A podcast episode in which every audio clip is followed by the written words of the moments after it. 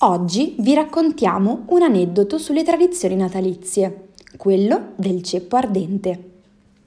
Tutto iniziava la mattina della vigilia, quando si correva in solaio per scegliere il ceppo di legno più anziano, quello più maturo, più pregiato, quello che almeno fosse lì a stagionare da cinque anni.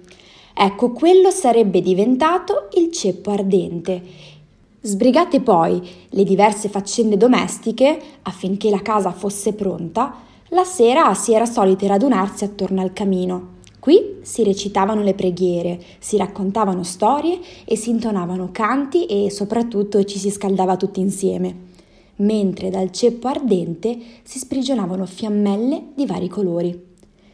Le ceneri del fuoco natalizio poi erano così preziose che dovevano essere conservate perché utili a proteggere la casa da mala sorte o sciagure. Questo semplice gesto è il ricordo di un'antica festa pagana, quella che si celebrava nella data del 25 dicembre in occasione del solstizio d'inverno. Il rituale prevedeva proprio il bruciare un coccio di legno, simbolo della natura prolifera, e conservarne i frammenti, metafora invece di un anno fecondo.